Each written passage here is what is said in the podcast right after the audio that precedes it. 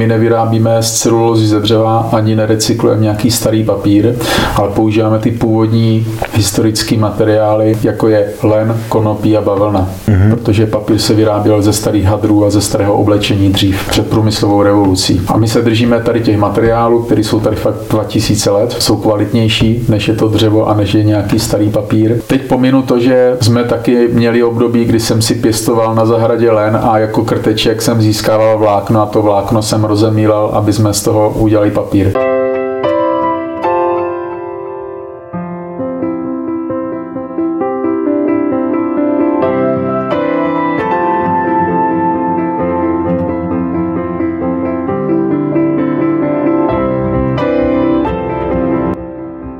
Dobrý den, milí posluchači, já vás vítám u dalšího pokračování naší podcastové série Hlavou, srdcem a rukama. Tentokrát jsme ve Zdislavě, kousek za Libercem, a to proto, že jsme se vypravili zase po delším čase do terénu a navštívili jsme ruční papírnu Papirea. A já jsem moc rád, že můžu přivítat jejího zakladatele, tvůrce a troufnu si říct i takového nestora tohohle druhu řemesla u nás v Libereckém kraji, Michala Gorce, ahoj. Ahoj. Michale, prosím tě, jak je možný, že v Libereckém kraji, v takové malinkaté zapadlé části, jako je Zdislava, protože já jsem sem měl a měl jsem pocit, že jsem úplně na konci světa, funguje něco tak nádherného, jako je ruční výroba papíru. Mě teda baví to slovo Nestor v Libereckém kraji. Jo.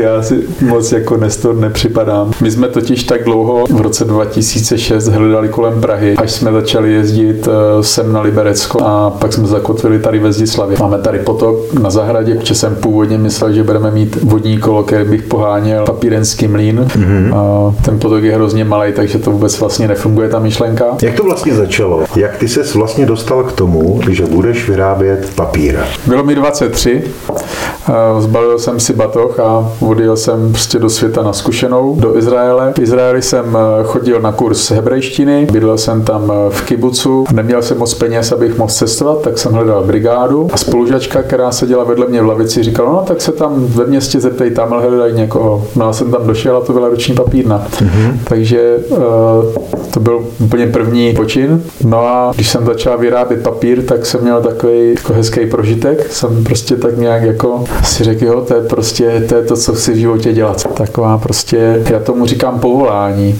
Jsem našel takový zajímavý slovo. Lidi chodí do zaměstnání, jsou zaměstnaný, já mám povolání. Mám to až tak jako, že, že cítím, nejsem teda věřící, ale je to vlastně tak jako, že jsem povolán vlastně, abych dělal tuhle práci, kterou dělám. To mě baví a baví to slovo povolání. No a potom jsem se vrátil, po papíru jsem pořád mluvil, užil jsem si krásnou kariéru v bankovním sektoru. V roce 2013, před těma deseti lety jsem eh, v květnu odcházel z banky. Žena byla v pátém měsíci těhotenství, takže to bylo takový eh, hrozně zajímavý. Na jednu stranu jako eh, šťastná událost, která nastala v srpnu, narodil se nám syn Eliáš a na druhou stranu jsem byl prostě chlap, který měl zabezpečit rodinu a vybudovat tady od nuly nějaký biznis, takže i lehký, i těžký.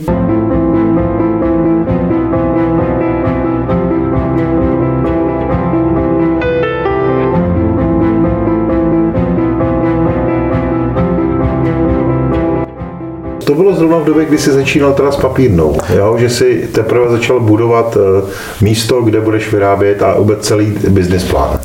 Ten business plán prostě vznikl v roce 2013, kdy jsme tady v podstatě přebudovali kůlnu z garáží a na zelené louce od nuly jsme začali budovat ten biznis. S hypotékou na krku. S hypotékou na krku a s těhotnou manželkou, ale já jsem to prostě věděl, že to je ono. Já jsem prostě o tom fakt hrozně dlouho mluvil. Všichni naši známí, kolegové říkali tak jako kdy už to jako bude. Já říkám, ještě počkejte, teď rekonstruujeme dům a pak zase no, tak počkejte, teď předěláváme tu garáž a tu kůlnu. No a pak prostě to nastalo, že už to jako bylo a bylo to krásné, je to krásný doteď. Když se vrátíš zpátky o těch deset let, ještě na chviličku, co bylo z tvýho pohledu e, zpětně e, nejhorší nebo nejsložitější při zahájení nebo startu toho biznesu? Psychologicky to bylo takový, že jako z toho zaměstnání člověk jde na volnou nohu. To je vlastně jako věc, na kterou si člověk musí vlastně zvyknout a nastavit si, a to slovo e, prokrastinovat, tak neprokrastinovat, mm-hmm. vlastně si nastavit sám sobě nějaký denní režim. No a já jsem měl velkou výhodu výhodu z toho bankovního sektoru. Já jsem uměl uh, prostě marketing, prodejní dovednosti, uměl jsem si udělat prostě cenotvorbu, takže jsem měl spoustu takových benefitů, který se mi jako hrozně hodili, že jsem pracoval v tom bankovním sektoru. Takže my jsme to tak jako pomaloučku, polohoučku rozjeli, ale hlavně jsme měli teda obrovské štěstí na média na začátku. Přijeli prostě na rozhovor s ČTK, a pak přijeli z České televize, toulavá kamera a postupně vlastně tohle nám hrozně pomohlo jako získat mm-hmm. první klienty.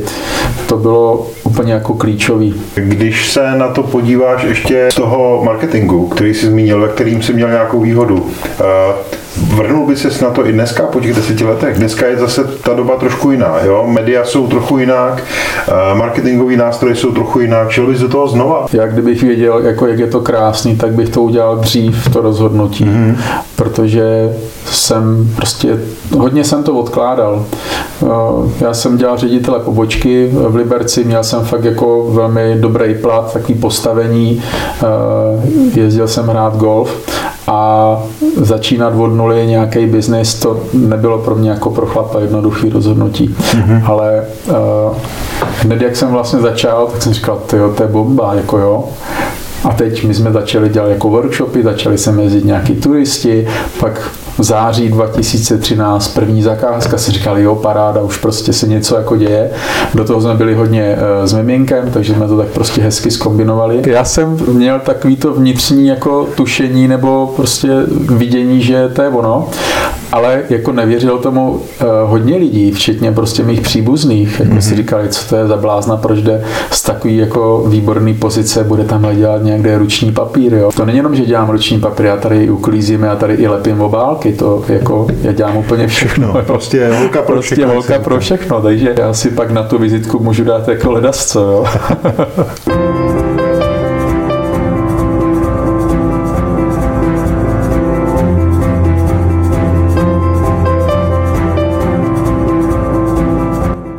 Kdo byli první zákazníci a kdo jsou nejčastějšími zákazníky dnes? Hmm. Jestli je tam rozdíl. Předpokládám, že ano. To složení těch zákazníků je velmi pestrý. Je to od jednotlivců, který eh, chtějí si koupit pár archů papíru a vyzkoušet eh, nějaký akvarel, eh, nebo manželé svarební oznámení, tak to je taková klasika, která se dělá na ruční papír.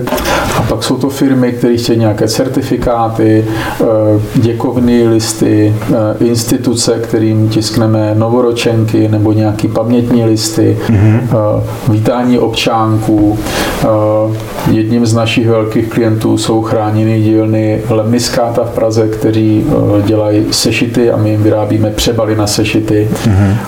Tiskneme etikety a děláme etikety pro jednu palírnu. Za ty roky jsme se už ve finále dostali k takovým těm velkým klientům, že si jako člověk řekne, jo, dobrý, dělali jsme pro Národní divadlo, jo, mm-hmm. jako zakázku, nebo jsme dělali zakázku pro plzeňský prazdroj, jo, tak si tak jako můžu sice jako poklepat po rameni, je to jakoby hezký hezký, my vyrábíme hodně papíru s různým příběhem, ale gro těch klientů jsou takový, jako bych řekl, napůl neznámí firmy nebo neznámí lidé, kteří nám vlastně tvoří fakt velmi jako širokou a pestrou paletu těch produktů, které pro ně děláme. Máš uh, nějaký limity třeba v tom zpracování, ve velikosti, jak největší papír dokážete vyrobit nebo uh, v materiálech? Nějaký máme, ale mě baví když přijdou klienti, kteří vůbec neznají tu naši technologii, mm-hmm. jo, a řeknou, já bych chtěl papír 160 na 160 cm a chtěl bych jenom dva teda. Chtěla, to byla jedna studentka. A říkám, dobrý, no ale tak normální si to je A2, to je takový jako běžný standard, co děláme. To znamená koupit nějakou tkaninu, vyrobit rám. Samozřejmě, že to jde jako udělat. Limity vlastně moc jako nejsou, ale taková ta klasika, co děláme, tak vyrábíme do formátu A2. Když se tady otočíme, tak máme i síto 1x2 metry, ale to je technika, kdy se tam ta papírovina nalívá a moc to není děláme. Popišme ten proces, jestli můžeme teda v kostce, aby si eh, posluchač, který nikdy neviděl ruční výrobu papíru, představil, hmm. jak to vlastně eh, dlouho trvá, nebo co ten proces znamená. Kolik tomu třeba musíš věnovat času, když se budeme bavit o takový středně velký zakázce, typu chceme udělat to kusů něčeho hmm. v daném formátu, kolik třeba energie, času aby jsme si jako tak jako představili, jak moc je to náročný proces. Úplně to nejnáročnější jako časově připravit si materiál, se kterého vyrábíme. Co jsem vlastně neříkal, tak my nevyrábíme z celulózy ze dřeva, ani nerecyklujeme nějaký starý papír, ale používáme ty původní historické materiály, jako je len, konopí a bavlna. Mm-hmm. Protože papír se vyráběl ze starých hadrů a ze starého oblečení dřív před průmyslovou revolucí. A my se držíme tady těch materiálů, které jsou tady fakt 2000 let, jsou kvalitnější, než je to dřevo a než je nějaký starý papír. Teď pominu to, že jsme taky měli období, kdy jsem si pěstoval na zahradě len a jako krteček jsem získával vlákno a to vlákno jsem rozemílal, aby jsme z toho udělali papír. Tak eh, dneska většinou koupíme nějaký zpracovaný polotovar. Jsou to takové vláknité kartony, mm-hmm. které rozemleme papírenském mlínu. To je jednoučelový stroj na mletí vláken nebo na mletí látek. To trvá řádově 3-4 hodiny, než máme nachystaný materiál. Pak ho dáme teprve do kádě a můžeme začít s tou vlastní výrobou. To je hrozně krátká. To je to nejkrásnější, co jako zažíváme, tak to trvá pár sekund. Ale tady vlastně čerpáme, nabíráme tu papírovou kaši na síto, necháme to okapat a pak se to překlápí a snímá se to na prstěný podložky. Ten samotný náběr s tím odkapáním, to jsou opravdu 3, 4, 5, 6 do 10 sekund a je ten papír vlastně sformátovaný. Pak se zase dá další plst, další papír, plst, papír, takhle se to prokládá a až máme štos papíru, prostě kolik potřebujeme. My děláme 35 vrstev, protože to pak ještě musím celý ten formát A2 vzít do ruky a strčit to ručně do lisu, tak eh, abych to ještě unes. Potom se to zaráz všechno slisuje. Máme klasický vřetenový šroubový list, takže to normálně rukou prostě utáhneme, dotáhneme pákou, zase odšroubujeme a pak to dáváme sušit. Tady za mnou je nová vychytávka, eh, ventilátorový sušák, mm-hmm který teď hodně používám a tam to minimálně den schne. Takže když chci vyrobit 100 eh, archů A4 dopisního papíru, je to minimálně jakoby dva dny ne té mojí vlastní práce, že bych u toho tady, u toho sušáku už pak nestojím, ale kdybych tu objednávku měl prostě dostat v pondělí začít, tak to ve středu dám tomu klientovi, protože dva dny to tady prostě bude. Hmm. Nejde to nějak vlastně zrychlit.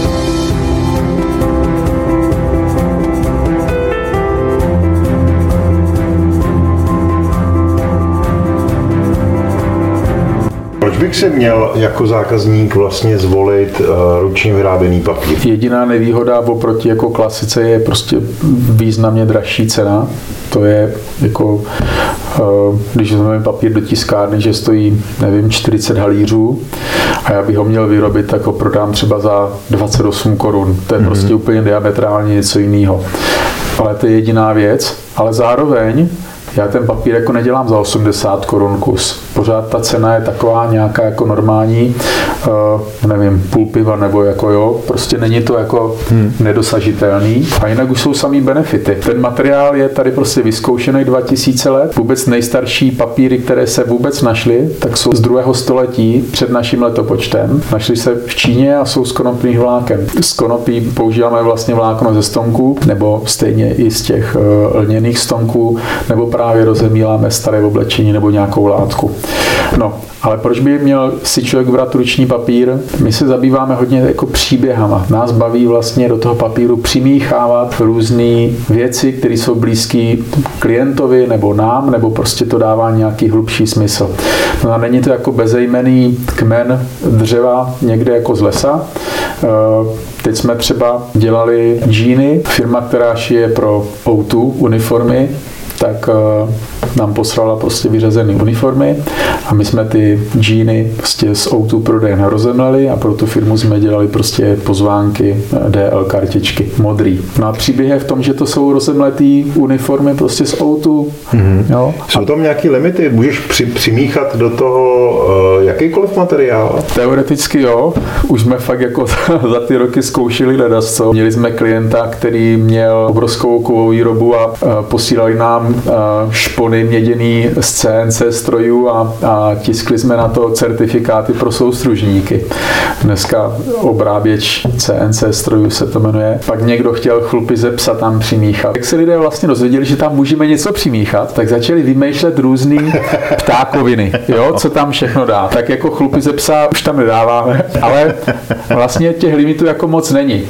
Mě teď jako vybaví, když to dává smysl a má to fakt nějaký jako hlubší přesah, tak to pojďme jako udělat. Máme třeba klienty, kteří firma Navilo z Holandska, takový mladí Slováci, co tam bydlej, a oni šijou konopný v oblečení. Kalhoty, nějaký prostě košile a ty ústřížky, to, co prostě odstříhají, tak nám pošlou. My z toho vyrobíme papír, poslali nám ještě data prostě na vysačky, mm-hmm. etikety, my jsme ten papír prostě ještě potiskli a z toho jejich materiálu, který jim odpadl z tíšící dílny, tak na tom oblečení visí prostě vysačka, která je prostě vyrobená z té látky. Takže a vlastně spotřebujete maximum materiálu, včetně odpadu? Pro mě to je ta recyklace v tom jakoby původním opravdovém významu, tak jak vlastně by ta recyklace jakoby měla fungovat. Nejenom, že si nějaká firma někde očkrtne, jakože bereme dřevo uh, od někud jako z, s, nějakou certifikací. s nějakou certifikací. Hmm. Jo? Uh, samozřejmě, jako pro někoho to je odpad, uh, možná by z toho někdo ušil ještě nějaký malý kapsičky. On prostě je to zajímavý tím, že to je odpad, ale taky tím, že to je vlastně ten příběh toho ústřížku, který prostě my dokážeme vlastně přetvořit. A mě na tom baví taky to, že my vlastně zachováme materiál, to konopí je pořád konopím, nebo ta bavlna je pořád bavlnou a my změníme jako její skupenství. A to mě hrozně baví a pořád mě to jako fascinuje. Aby jsme právě mohli lépe a radostněji zpracovávat textil, tak jsme pořídili skartovačku na látku. Což poprvé, skartovačku znám, ale ne na látku teda.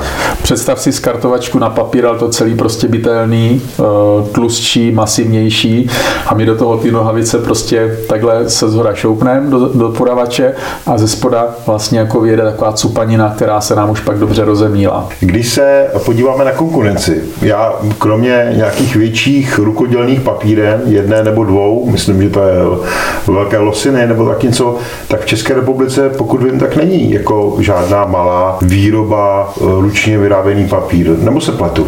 Trošku se pleteš. Mm-hmm. Samozřejmě máme obrovskou výhodu oproti třeba, nevím, keramikům, kterých je prostě významně víc, ale zase potřebují významně míň jakoby vybavení než papírna. V Libereckém kraji jsme tady jediní, jedna paní má malou dílnu eh, v Litoměřicích a pak je ještě jedna papírna u Znojma, o něco větší než jsme my a pak samozřejmě velké losiny, to je prostě meka papírenská. To je už... Tam jedou 400. To je továrna v podstatě. Je to továrna, ale, ale vyrábí tam papír ručně a mají tam velmi dobře udělaný turistický ruch, jezdí tam prostě jako fakt skupiny davy bych řekl lidí Velké Losiny vůbec celkově tam, to je hrozně jako zajímavý místo. Zároveň eh, my nejsme nějaká konkurence. My jsme si každý, když vezmu ty tři u toho Znojma papírna, stará škola, Losiny a my, tak každý jsme si našli prostě nějaký svůj styl nebo nějakou prostě svoji skupinu jako klientů, kteří, kteří prostě za náma jdou. Velké Losiny jsou tady prostě historicky nejdíl, mají podchycený prostě evropský výtvarníky, evropské instituce, dodávají prostě všude možně eh, papír eh, na různé listiny a mají velmi dobře udělaný fakt cestovní ruch, to je fakt jako špička, tam jako rád jezdím a rád, rád tam pobývám. Zároveň tam jako já jako papírník jako cítím, tam to prostě je, tam je ten genius loci úplně na každém kroku. Eh, stará škola u Znojma ti dodávají třeba do výtvarných potřeb, jo, melou prostě různé věci, dělají taky papír z novin, různě equal taky dělají jako hezký papír. A my jsme si našli takovou prostě naší cestu, kdy děláme z těch původních materiálů. Úplně se mi nechce recyklovat starý papír. Já hrozně rád jako vždycky vím, jako z čeho to vlastně vyrábím ten papír, když vidím tu látku. Jo? A ještě i ten papír jsem rád, když třeba by byl i vlastně jakoby recyklovaný tak, aby nebyl potištěný, protože tam jsou prostě různé barvy, chemikálie a ten papír nebude nikdy úplně bílej, bude šedý, musel by se nějak zase barvit. Takže my jsme si našli takovou prostě naší vlastní cestu a vůbec nevnímám, že bychom si tady nějak konkurovali.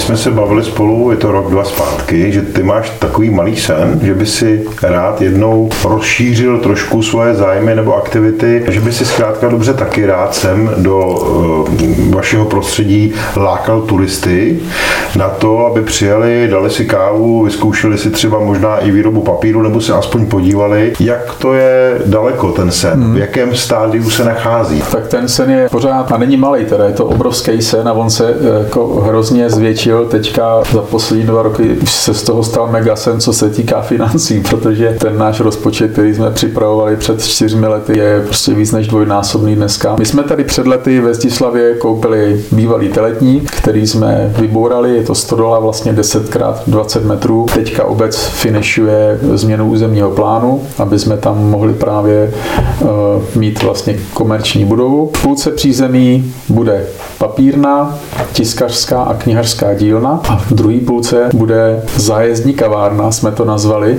že to nebude otevřená kavárna pořád, ale když přijde zájezd, zájezdní kavárna s prodejní galerií. Mm-hmm. Na patře máme v plánu penzion a apartmán, tak uvidíme, jak se nám to všechno prostě časově finančně skloubí a uvidíme taky prostě, kdy bude schválený ten územní plán. Co se týká těch turistických aktivit dneska, tak my už je děláme. Akorát prostě ten náš prostor je takový, ten náš domek je tady 7,5 krát 7,5 metru a vejde se sem maximálně tak 15 jako 20 dětí třeba, hmm, 15 hmm. dospělých. Takže kdyby měl přijet autobus, tak autobusem určitě nepřijedou lidi až sem. To jim vždycky říkáme, zůstaňte u nádraží, protože dál se tady nikde autobusem nedostanete.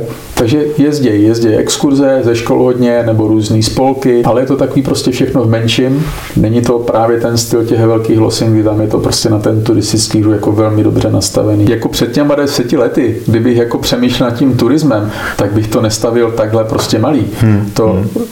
to bych nebyl blázen. My jsme to totiž stavili jakoby na zakázkovou výrobu pro jednoho člověka. Hmm, jasně. A to je úplně jako super. Je to prostě menší domek, dá se to jednoduše vytopit, nemáme žádný velký náklady, je to u nás prostě na dvoře, patří nám to, neplatíme nikdy žádný nájem. To, v tomhle to bylo prostě výborný. A jak pak začali jít ty turisti, tak jsem říkal, aha, ty, a kde tady jako zaparkujou, že jo?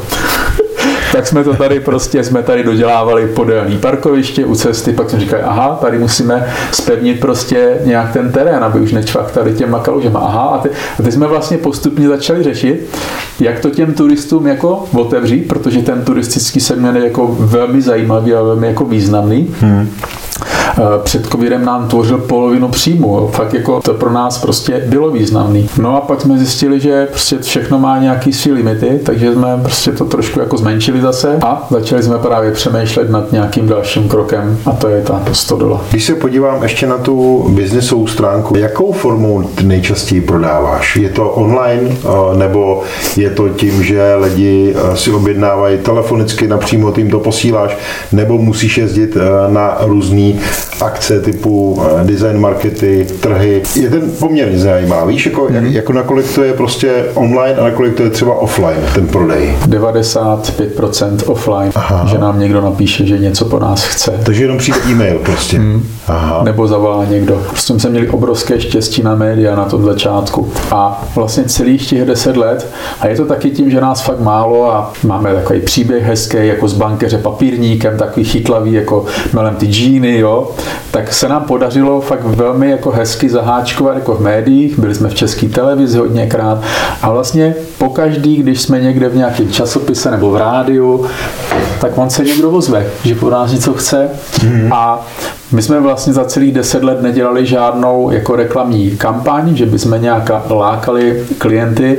My totiž ani neumíme jako zacilit tu kampaň. A my jednou prostě eh, v pořadu někde řekneme, že děláme eh, fotoalba ze svadebních kytic a pak se vozou prostě čtyři nevěsty, že chtějí fotoalbum z těch svadebních kytic. Pak někdy zase řekneme, že milem džíny a vozve se firma, která recykluje starý odpad a dělali jsme jim eh, novoročenky. Takhle se to vlastně všechno jako vrství, že se ti klienti jako zve velké části jako hlásí sami. Zároveň, abych tak jako se vrátil k těm eh, těch deset let zpátky, v těch prvních letech jsme jako hodně jezdili na akce. Deset akcí za rok, různé uh, krajské slavnosti, trhy řemeslný. Dneska už jezdíme tak na tři, čtyři akce, protože už nám to stačí. On ten covid nám, bych řekl, jako ubral nám, vlastně nám stopnul ten turistický ruch, mm-hmm. ale zároveň nám přihrál přes naše přátele z Lebniskáty významný velký klienty, kteří nám napomohli k tomu, že jsme vlastně s obratem na konci roku byli zase jako v pohodě. My vlastně do dneška nemáme e-shop. Jasně, jasně. Ani, to, ani ho nechce. Ale chceme, jo. jo. Akorát jsme se na to ještě nedostali, jo? A takže nebyl čas prostě. Nebyl čas. Mám tolik vlastně, práce, že nemám čas jako na práci. A, ale je to jako součást. Je to součást, kam se chci posunout, jo? Je to další noha, která nám prostě pomůže být ještě víc jako v pohodě, než jsme teď. To znamená mít jako turistický ruch, dobře, ano, zvětšíme se prostě do stodoly, chceme dělat zakázkovou výrobu, to je hrozně jako pestrý a zajímavý ty zakázky, protože každý přichází s něčím jiným. Mm-hmm. Jo? A ano, zároveň chceme mít prostě e-shop, prodávat obyčejný bílej papír pro výtvarníky, zároveň mít nějaký svoje vlastní řady. Ale jsme teďka ve fázi, kdy tak přemýšlíme nad tím e-shopem. Mm-hmm. Jasně.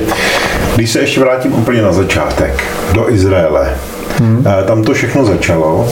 Eh, jak dlouho ti trvalo, než si vlastně ne jako pochopil nebo ucítil, když to tak řeknu, že to je ta správná cesta a že chceš vyrábět vlastní papír. Jak dlouho ti trvalo poznat to řemeslo? To bylo hrozně zajímavý. Já jsem měl taky obrovské štěstí na majitele té papírny. Oni jsou do dneška naši velmi dobří přátelé, navštěvujeme se. V březnu jsme byli vlastně v Izraeli. Já jsem to měl takový jako jednoduchý, protože tím, jak jsem vlastně tam jako by měl vyrábět, tak oni mi to museli všechno naučit.